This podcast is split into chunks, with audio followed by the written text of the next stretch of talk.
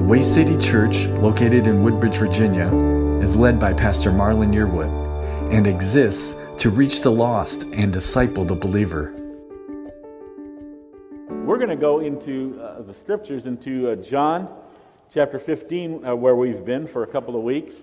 I'd, I'd say this is my favorite passage of scripture, but I'm afraid pastors say that all the time. I guess every every verse you're studying Um, becomes your favorite passage of Scripture. But uh, if you asked me when we weren't thinking about this passage, I probably put it as one of my top ten. There's a, there's verses that I like better um, personally, but it's a, a wonderful passage when we think about Jesus spending a little time with his disciples before the cross. He, he's, he's done all this ministry, he's done all this public work, and now he's concentrating on the ones that he's leaving to finish the work. And it's it's an intimacy, it's a joy that I just, I, I can't overemphasize as we study this. We've been in chapter fifteen, and, and the, the main word, the main message that Marlon's been preaching to you, and I hope you understand it, is that he, Jesus, is the vine, right? And we're the branches. We need to abide in him for anything good to happen. It sounds a little bit like we're going in a different direction today, but we're really not. We're going to stay with this idea of abiding in Jesus. But let's read the passage and, and get into this. We're starting in verse eighteen, going down to twenty-seven. If the world hates you, you know that it hated me before it hated you. If you were of the world, the world would love its own. Yet because you are not of the world, but I chose you out of the world, therefore the world hates you. Remember the word that I spoke to you. A servant is not greater than his master.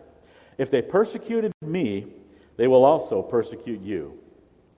If they kept my word, they will keep yours also. But all these things they will do to you for my name's sake, because they have not known him who sent me. If I had not come and spoken to them, they would have no sin. But now they have no excuse for their sin. He who hates me hates my Father also. If I had not done among them the works which no one else did, then they would have no sin. But now they have seen and also hated both me and my Father. But this happened that the word might be fulfilled, which is written in their law. They hated me without a cause. But when the Helper comes, whom I shall send to you from the Father, the Spirit of truth who proceeds from the Father, he will testify of me. And you also will bear witness, because you have been with me from the beginning. Father, we thank you for these words. Thank you for this wonderful passage, this intimate look into Jesus and his disciples. And Father, I pray that you would take now this short time that we have, take the words that I say, throw out the ones that are of no value, Lord, and hide me behind the cross, and bring out the message that you want us all to hear. As we study this today, I pray in Jesus' name. Amen. I don't usually do this, but I'm going to give you three things to look for through this sermon. Number one, the world hates you. Welcome to church today, you know. Number two, when the world hates you, the world is hating Jesus in you. And number three, and this is really important, okay? Your response to the world's hatred of you is given to us by God. And I need to point that out because it's so easy to look at this verse and say it's all about hating. It's all about hate. And I don't think it is. I think Jesus was teaching this for a specific reason, and it's because we're supposed to abide in him. And when we abide in him, we're going to do his will. The world's going to hate us, and we will respond the way God wants us to respond. If all you take out of here today is that the world hates you, please don't. Please don't let that be the message that resonates in your heart when you leave today. Yes, it's important to look at. The world hates us, but Jesus tells us this so that we can do what he wants us to do, to love the world anyway. So let's go back and look at this passage now a little bit deeper and, and see how it resonates if we consider the fact that the world hates us, the world hates Jesus in us, but God has given us a way to respond to that hate. He says, if the world hates you, you know that it hated me first.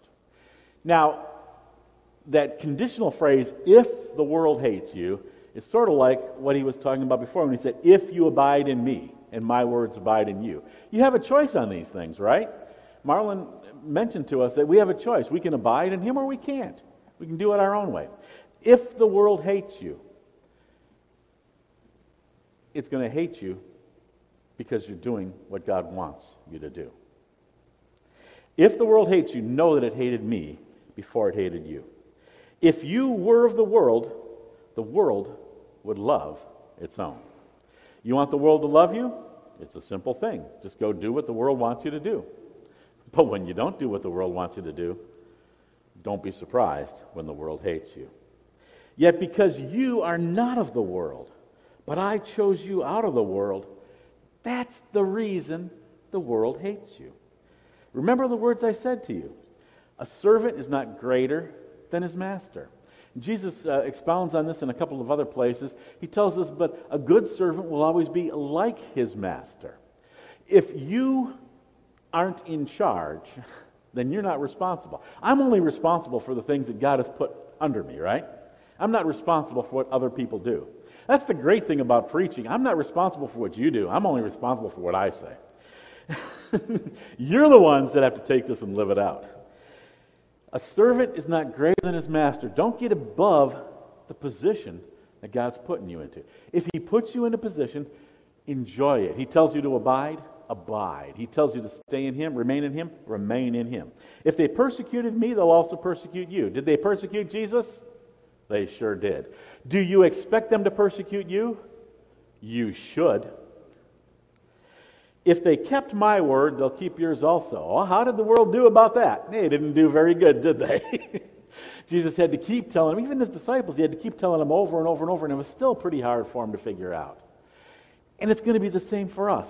I have heard that when you're sharing the gospel with somebody, it doesn't take one time sharing the gospel for them to come to the Lord. It doesn't take two times.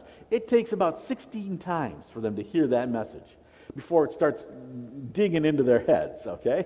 So understand that the world is going to have problems understanding you. You may have a great day, one of those days where everything goes just right. You feel like Philip and the Ethiopian eunuch because God laid it all out and you, you hit those verses just the way you wanted to hit it. You talked to this guy and he, he responded. He was listening to you. And you say, now do you want to come to know the Lord? And he says, no. And you say, what did I do wrong? The people have trouble understanding you. Believe it. Live with that. Know that if they have trouble understanding Jesus, they're going to have trouble understanding you. But all these things they will do for you for my name's sake. Kind of nice to know that when we're being persecuted for righteousness, we're being persecuted for Jesus, not just ourselves. They do not know him who sent me. If I had come, not come and spoken to them, they would know no sin.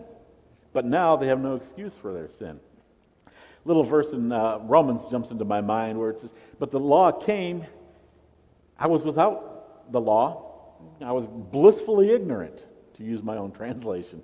But when the law came, sin popped up in me and I died. We didn't know we were even sinners till the law came and told us, hey, you're sinners.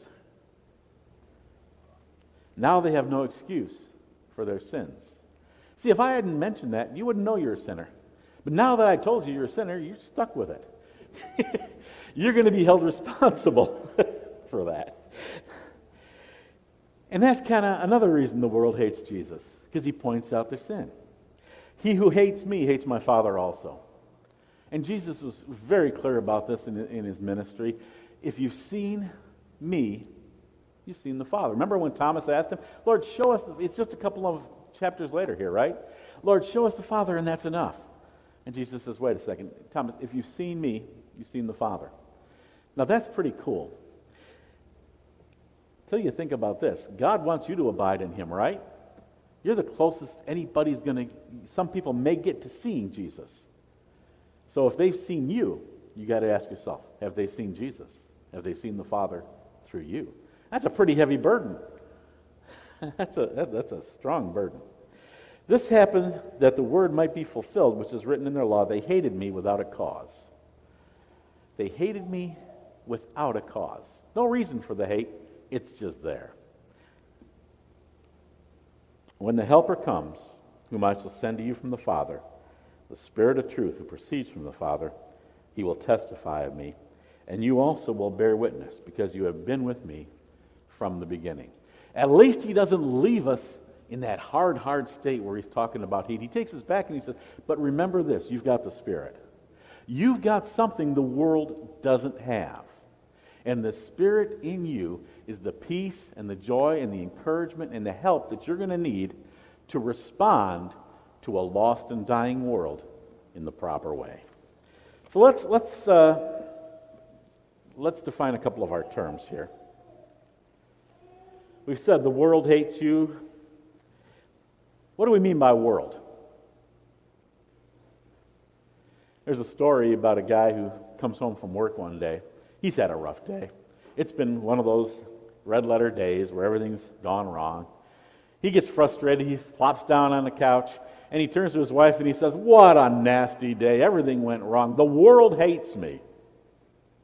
And the wife, who's heard this before, who's put up with it so many other times, says, oh, honey, the world doesn't hate you. Most of them don't even know you.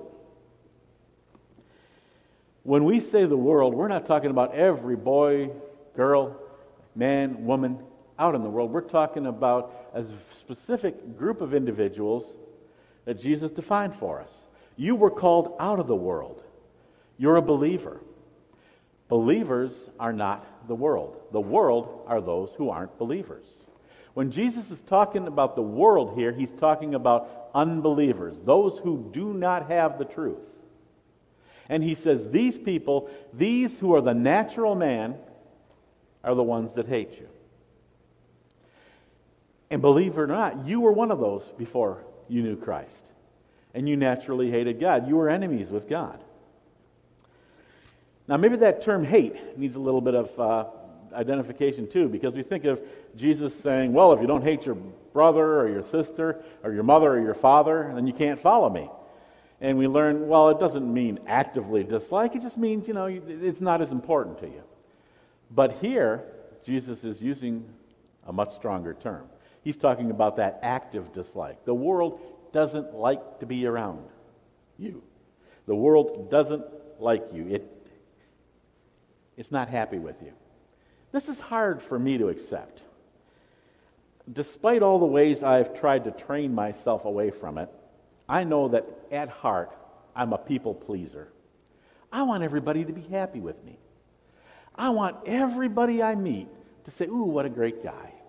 How, how neat it is to be around him.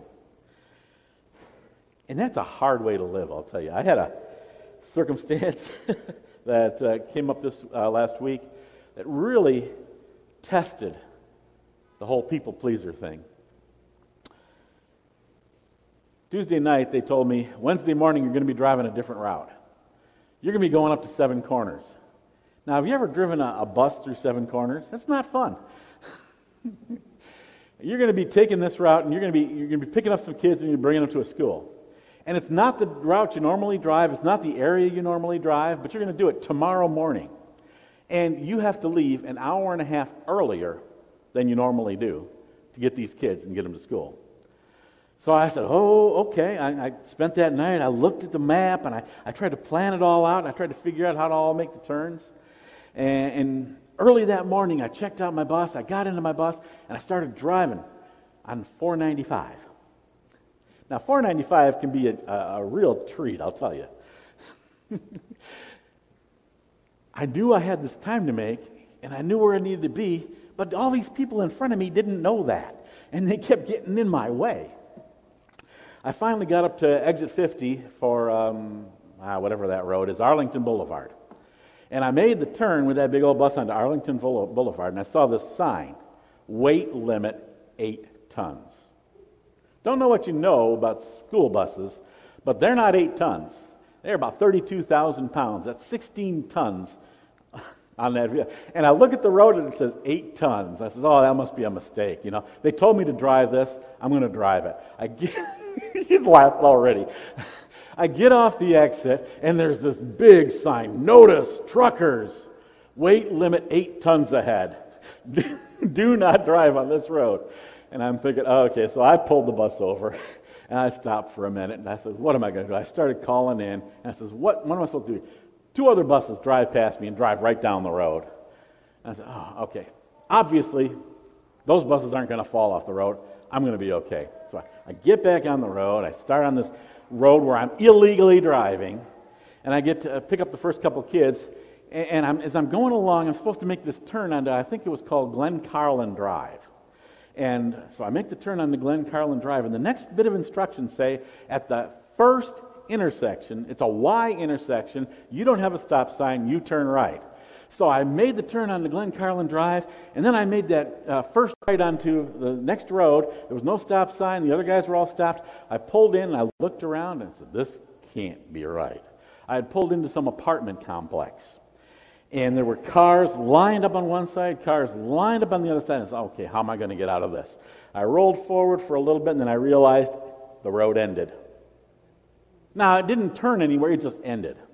I got this forty-foot, sixteen-ton, thirteen-ton bus that I got to back up about one hundred fifty feet. And people are going to work. They are not happy with me.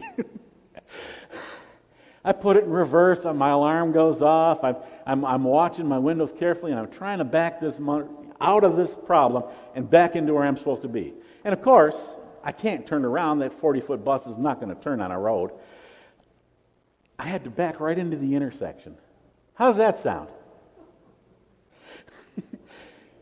I got this all done, and I look at my clock, and I'm fifteen, maybe twenty minutes late picking these kids up. So I called it in. I said, uh, you know, Central, I'm twenty minutes late on such and such a run. I said, okay, we'll tell the other kids. So I drive along, and I'm still puttering, trying to get to where I'm supposed to be. I'm a half hour late by the time I get these kids to school that day. I'm not happy. The kids are not happy. My bosses are not happy. And I'm thinking, that's a terrible way to be a people pleaser, isn't it? Wanting to please my superiors, wanting to please my students, even the other drivers on the road, I couldn't pull it off. I couldn't make them like me. And you know what? I didn't have to. I just had to do the job, right? If you're a people pleaser like me, and you want the world to be pleased with you, you're not going to be able to do it. The gospel is offensive. This doesn't mean you need to be offensive. You don't have to go out of your way to be offensive. But don't think you can sugarcoat it and make people happy. When you tell them they're sinners and they're going to hell, they're not going to like that. And when you tell them the only way to get out of this is to accept Jesus Christ as your personal Savior, none of the good things you can do, none of the activities that you're involved in, none of the wonderful gifts that you give to people are going to make any difference. They're not going to like that either. They're going to want to find their own way. The problem is, you need to be obedient to Christ. Because if you please them, you're not pleasing Him. Christ tells us that we need to abide in Him. And when we abide in Him, Jesus is telling us that same hatred that the world had for Him is going to come to us. The world is going to hate you. This is not the only time the Bible gives us that truth. We're going to go through a few of them here, just so you can realize that Jesus talked about this quite a bit. Matthew ten, He says, and you'll be hated by all for my name's sake, but the one who endures to the end will be saved. Matthew twenty-four, they will deliver you up to the tribulation and put you to death, and you will be hated by all nations for my name's sake. Luke six, blessed are you when people hate you, and when they exclude you and revile you, and spurn your name as evil on account of the Son of Man. John seven, the world hates me because I testify about it, that its works are evil. Romans eight, who shall separate us from the love of God? Shall tribulation, or distress, or persecution, or famine, or nakedness, or danger, or sword? As it is written, for your sake we are being killed all the day long. We are regarded as sheep to be slaughtered. First Peter four, beloved, we do not be dis- surprised at the fiery trial when it comes upon you to test you, as though something strange were happening to you. but rejoice insofar as you share Christ's sufferings, that you may also rejoice and be glad when his glory is revealed. If you are insulted for the name of Christ, you are blessed, because the Spirit of glory and of God rests upon you. First Peter four, if anyone suffers as a Christian, let him not be ashamed, but let him glorify God in that name. First John three, do not be surprised, brothers, that the world hates you. Second Timothy, indeed all who desire to live a godly life in Christ Jesus will be persecuted. You can even find it in the Old Testament. Isaiah forty-nine says, uh, thus says the Lord, the Redeemer of Israel, to his Holy One, the one deeply despised, abhorred by the nation, the servant of rulers. God tells us that the world's going to hate us. Now, don't get me wrong here. You're not supposed to make them hate you. And also, if the world hates you for the wrong reason, it's of no value to you either. You cut somebody off on the road, and they're going to hate you. But that doesn't increase your godliness. If they hate you for your own mistakes, if they hate you for your own stupidity, then that's no benefit to you. But when they hate you for being Christ's, that's when you have to understand, there's nothing I can do about this. I need to abide in Christ. I need to live in the power that He provides. And if the world says they hate me because of this, well, then they're going to hate me because of this.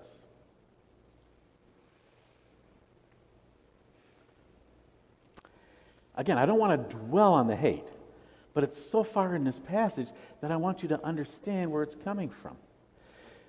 If the world doesn't hate you, then you may not be a very effective minister of the gospel.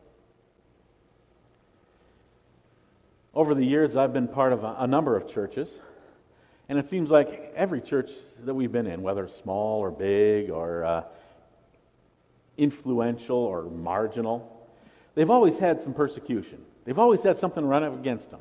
They've always had problems they need to deal with.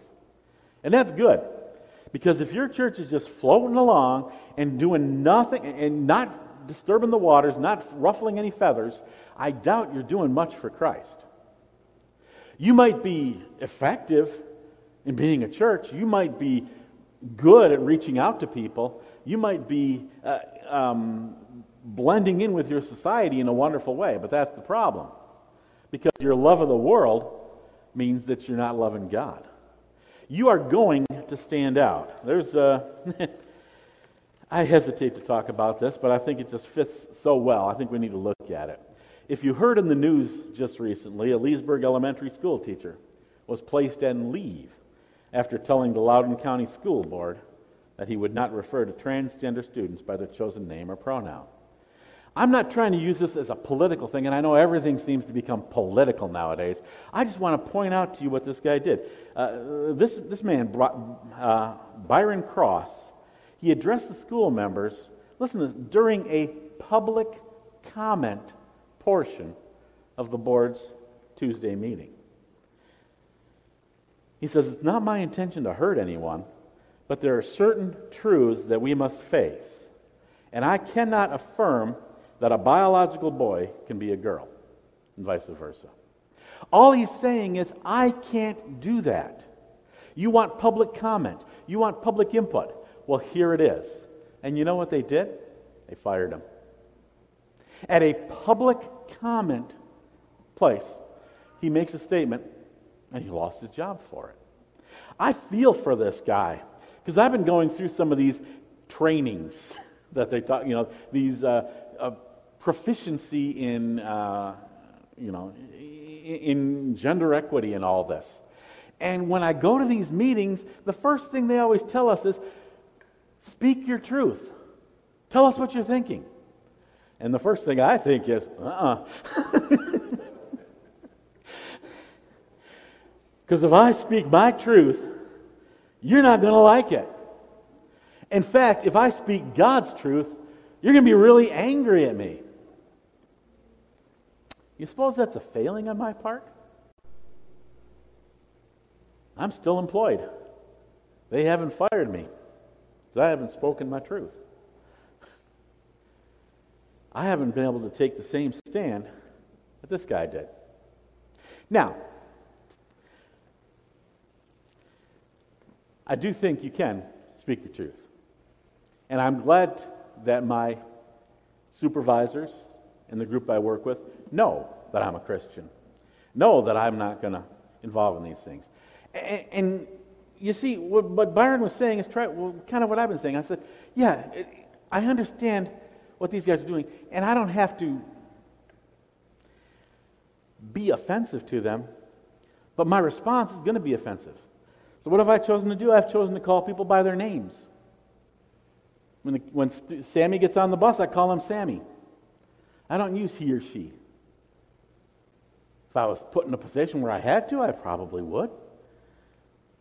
But I try to be reasonable. I don't think God wants us to go out of the way to get into trouble. But at the same time, we can't be afraid of the consequences if we take a stand for what God's truth calls us to do.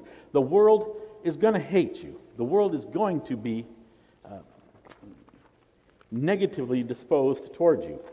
And you need to understand that. And the world hates you, but remember, when the world hates you, it's the world hating Jesus in you. It's not the world hating you, it's the world hating Jesus in you. Christ tells us that when we're abiding in Him, that same hatred that the world had for Him is going to come on us. If the world uh, hates you, know that it hated me before it hated you.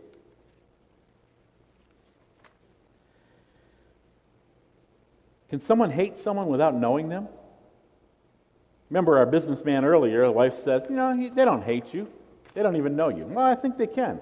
I think you can, in fact, hate someone without really knowing them, without knowing them nearly at all. The reason I say that, I think I've been guilty of it myself. God needed to train me, and so He put me in a situation where I learned how easy it is to hate someone without even knowing them. When I'm driving Route one, fun, fun route, fun place to drive, I drive that every day, back and forth. And I make this left-hand turn across three lanes of traffic. Easy to do because I got a light there. Turns red, I wait, turns green, I go. So every day, as I'm driving my route, I pull up to this one intersection.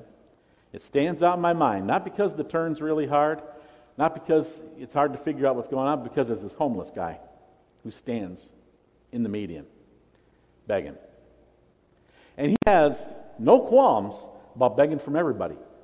He will come right up to my bus and ask me for help. If I turn him down, he says, well, you got a cigarette? You got, you know, he, he keeps asking, he keeps after me. I'll sit there at the light, and he'll just keep wondering what he can get from me. And if he can't get something from me, he'll walk across my bus to talk to the people in the next lane. He, he, he, he was walking right out into traffic. I see him late at night, laying down inside the metro stand. I see the median where he always stands, covered with garbage. And so when I pull up there and I see this guy, you know what my first response is? I'm not happy with him. The way he lives, the things he does, they get on my nerves. And it's easy for me to naturally hate him without even knowing him. Without even knowing what his situation is, what, what put him in that place, without even knowing what he really, really needs. I can hate him so easily. We hate what we don't understand. We hate what scares us. We hate what's different to us. And so it's natural to hate. And the world naturally hates Christians because they can't understand this thing that we're doing. The world hates you because you abide in Jesus, and the world hates Jesus. John three says, for everyone who does wicked things hates the light and does not come to the light, lest his works should be exposed. Just being who you are, just living out the truth of Christianity makes the world feel uncomfortable. James four says, "You adulterous people, don't you know that friendship with the world is enmity with God? Whoever wishes to be a friend of the world makes himself an enemy of God." When Jesus was sharing the Beatitudes, he lifted up his eyes toward his disciples, and he said, "Blessed are you poor, for yours is the kingdom of God. Blessed are you who hunger now, for you shall be filled. Blessed are you who weep now, for you shall laugh. Blessed are you when men hate you, and when they exclude you, and revile you, and cast you out, cast out your name as evil, for the Son of Man's sake. Rejoice in that day and leap for joy. For indeed, your reward is great in heaven. For in like manner their fathers did to the prophets. But woe to you who are rich, for you've received your consolation. Woe to you who are full, for you shall hunger. Woe to you who laugh now, for you shall mourn and weep. Woe to you when all men speak well of you, for so did their fathers to the false prophets." See, right there I realize that people pleasers like me are in trouble, because our desire to be liked by the world comes into conflict with our desire to please God. Abiding in Christ is to forsake the world, to abide in Christ and to let the world feel that hate. An unjust man, it says in Proverbs, is an abomination to the righteous, but one whose way is straight is an abomination to the wicked. Now, a natural response to being hated is to hate back. It's only normal, right? God, however, expects us to live a supernatural life. Since you abide in Jesus, your response to the world's hate must be in line with Christ's response. You might ask, well, Dave, where's that in the text? Understand, the text we're dealing with today is not the only thing Christ taught us. Christ didn't limit his message to his disciples to simply chapter fifteen, verses eighteen through twenty-seven. We're in the habit of limiting ourselves to the passage we're studying at any point in time. I understand that. And pastors try to do their best to make their thoughts a complete thought and fill in all the things that you'll need to know. But as we look at this passage today, you've got to keep the last two weeks in mind to find this. You've got to go back and, and, and hear from the beginning of the chapter that abiding in Christ is what we're supposed to be doing. The rallying cry for the believer, as Jesus teaches this proof, this truth about abiding in Christ, he's also providing us the information that when you abide in him and his word abides in you, you will naturally make the world uncomfortable. They will hate you just as they hated him. But your response must not be to hate, but you must love, just as Jesus responded to hate with love.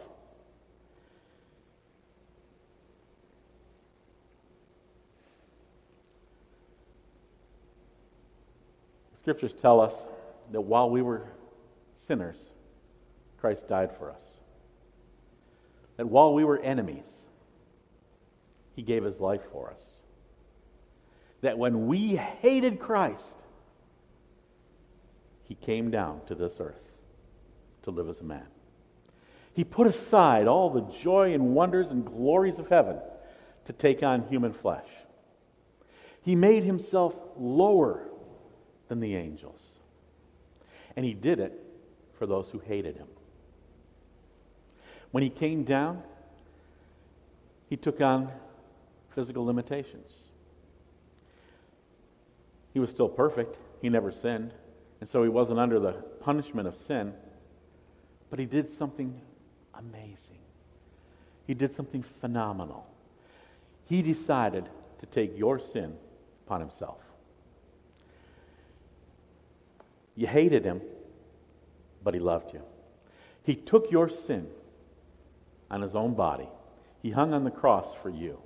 He died in your place that you might live. That's the great message of the gospel. That's the joy of what brings us here today. And I want to mention to you, if you found your, yourself in here today and you aren't a believer, if you don't understand what I've been talking about, this Holy Spirit in you stuff, this uh, loving people when they hate you, it's because you need to Commit yourself to Christ. You may find yourself as part of the world, naturally hating Christ, naturally not understanding the things he's saying. But it's really quite simple. He loved you so much that he sent his son. And if you would accept him, he'd pay the price for your uh, sin and bring you to be with him forever. So if you don't know that, you can know it today. You can accept his free gift of salvation just by turning and saying, Lord, I, I believe I'm a sinner. I believe I've failed. And I want you in my life. If you do that today, I'd really love to have you come up and talk to me. I'd love to have you come up and talk to one of these uh, godly people here who help and serve. If you're online, find someone who knows Christ. Sit down and talk to them. Because this first step on the pathway to glory is just a first step. There's so much more you need. You're going to need to learn to be ready for when the world starts hating you so that you can continue to abide in Christ. And abiding isn't a one-time thing. Your salvation comes to you in a moment.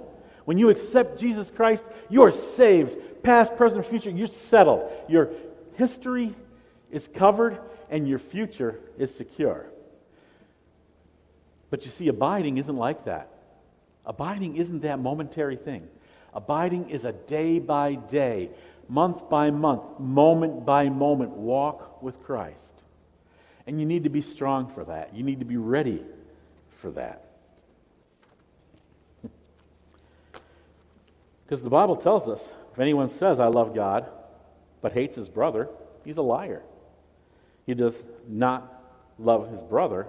If he does not love his brother whom he has seen, how can he love God whom he has not seen?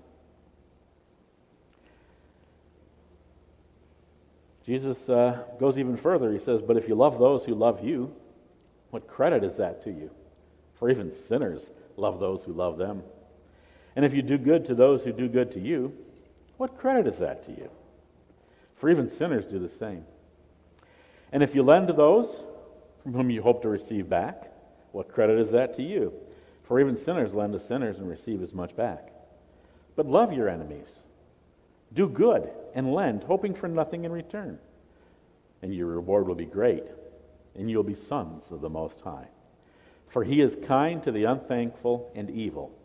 Therefore be merciful, just as your Father also is merciful. Wow. It sounds impossible. And I've had people say, well, Dave, if, if you take this attitude onto yourself, if this is the way you're going to live your life as a Christian, people are going to walk all over you. People are going to take advantage of you. If you give, not expecting to get it back, you're going to go broke. If you do good to those who treat you bad, you're going to be a doormat. You're going to be used and abused by this world. And I say, you're right. I am. But I believe God is great enough to make it up to me. I believe walking with God is worth it. I don't have to stand up for my rights. You know, the one thing they, they really had to impress us as we began became bus drivers, and it's probably because of this area we live in. I mean, these roads are crazy, okay? They told us your biggest enemy is driving aggressively, because everybody out there is going to drive aggressively. So you have to be careful. You have to do it right. You're going to be cut off every time you try to make a right turn. People are going to be pulling in front of you and cutting off. You can't cut off anybody. You're going to see people shifting lanes all over the place. You can't shift lanes. You're going to see people speeding down the road. You can't speed. You have to drive clean because you're carrying a precious cargo. Does that make sense to you? Put that in the spiritual realm. You're going to see people cheating all around, all around you. But you're going to have to be honest. You're going to see people greedy all around you, but you're going to have to be generous. You're going to see people taking advantage of others all around you, but you're going to have to be giving. Why? Because the precious cargo, Jesus Christ, the image of God in you. You're carrying precious cargo. Romans twelve says, if it's possible, as much as it lies in you, live peaceably with all men. Avenge not yourselves, but rather give place unto wrath. For it is written, vengeance is mine, I will repay, saith the Lord. If thine enemy is hungry, feed him. If he's thirsty, give him drink. For in doing so, you shall heap coals of fire on his head. Be not overcome of evil, but overcome evil with good. I really like that passage. I know, I like all the passages. But but this passage really means something to me. It, it's, it's from the Old Testament. If your enemy, you know, is hungry, feed him. If he's thirsty, give him something to drink. And I've heard people say, but yeah, look, you get to heap coals of fire on his head. Well, if that's what encourages you, I'm going to burst your bubble. Because I had a pastor, and I can't prove this, okay, this is not, you, you can tune me out for the moment if you want, because this isn't directly from Scripture. This is the pastor telling me things that he had studied and he had learned. I haven't done it myself. I didn't work, do the work for it. So I'm just going to pass it on to you because I like it. He said, when this guy is talking, he's saying, if your enemy's hungry, you see that he's hungry, you give him something to eat. If he's thirsty, you give him something to drink. And when you heap coals of fire on his head, here's what I want you to think about. Back then, they didn't have electric lighters. They didn't have easy ways to make a fire. You kept your fire going because when it went out, you were in trouble. And those coals that you banked up overnight better keep you warm. Well, if your enemy's coals went out and he came to you, here's what you're supposed to do. You take one of them clay pots that hold the heat real well, and you heap burning coals into it. He'll take that, put it on his head, and walk to his house and relight his fire. It's not about punishing him. It's about serving him. God doesn't want to reward us for punishing somebody else. He rewards us for serving them. Heap burning coals upon his head. Give him the best of your coals to go relight his fire, because when you do what's right, God rewards you.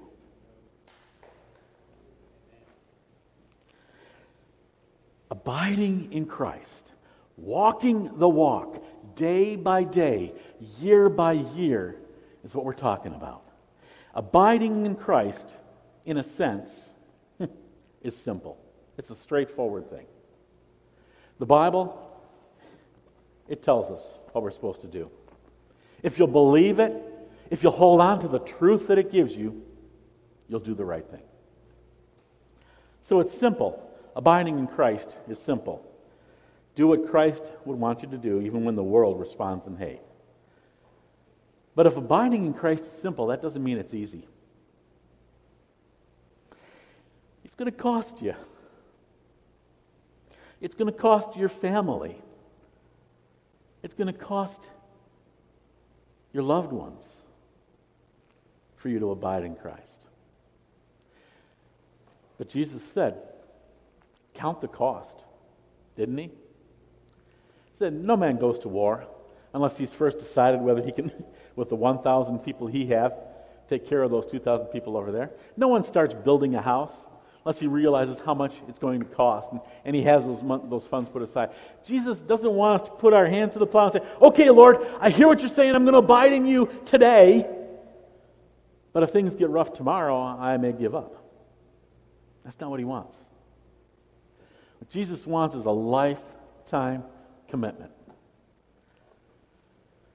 I remember when I was young, listening to some old pastors talking about this. Finishing well. Ending on a good note. And I thought, oh, that's that's great. But, you know, I, I, I, me, I wanted to do it the other way. You've heard of burning the candle at both ends? I not, I not only wanted to burn the candle at both ends, I wanted to light it three times somewhere in the middle so it would burn as bright as it could be. I, I, I didn't want to rust out for God. I wanted to flame out for him. It's young and foolish. I've not done that. I've not done any real great things for God. They're not going to be writing me up in any of these books of the history of the twentieth, twenty-first century. But I understand where those old pastors were coming from now. Because having put so many years into this, I don't want to fail at the end. I want to carry it through. I want to abide in Christ. And when the world hates me, that's okay. Because I know what's happening. The world is hating Jesus. And I'm abiding in Him. And so when the world hates me, how do I respond? I say, okay, Lord, if that's what you want, I'm not going to get even. I'm not going to fight for what's mine. When my enemy's hungry, I'll feed him. When my enemy's thirsty, I'll give him drink. When that guy cuts me off, I'll let him go. It's worth it. It's worth it because of Christ in us, the hope of glory. Will you pray with me?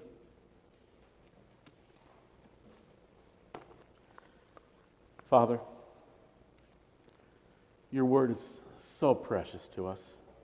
Your word encourages us and helps us. I'm so thankful that you sat down with your disciples before you went to pay that price on Calvary. And you you reminded them of these wonderful things.